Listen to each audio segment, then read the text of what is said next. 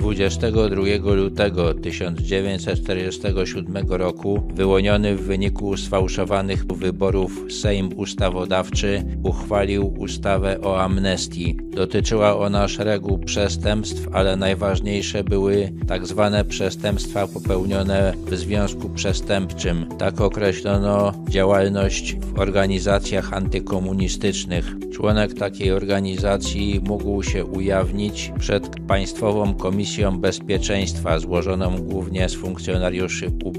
Ujawniający się zdawał broń i wypełniał formularz, w którym podawał do jakiej organizacji należał, jaki miał pseudonim, jaki stopień i jak nazywał się jego dowódca. Ponadto na mocy amnestii darowano całkowicie kary do 5 lat pozbawienia wolności, kary od 5 do 10 lat pozbawienia wolności zmniejszano do połowy, kary pozbawienia wolności powyżej 10 lat o 1 trzecią, natomiast orzeczone kary śmierci i dożywotniego więzienia zamieniano na 15 lat pozbawienia wolności. Amnestia nie obejmowała członków UPA. Dotyczyła czynów popełnionych przed 5 lutego 1947 roku. Na ujawnienie dawała czas do 25 kwietnia. Większość członków antykomunistycznego podziemia miało już dość walki i nie wierzyło w zwycięstwo. Wybory zostały sfałszowane i nikt